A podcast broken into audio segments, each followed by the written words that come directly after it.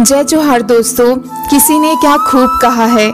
जवाब तो हर बात का दिया जा सकता है। मगर जो रिश्तों की अहमियत ना समझ पाया, वो शब्दों को क्या समझेगा?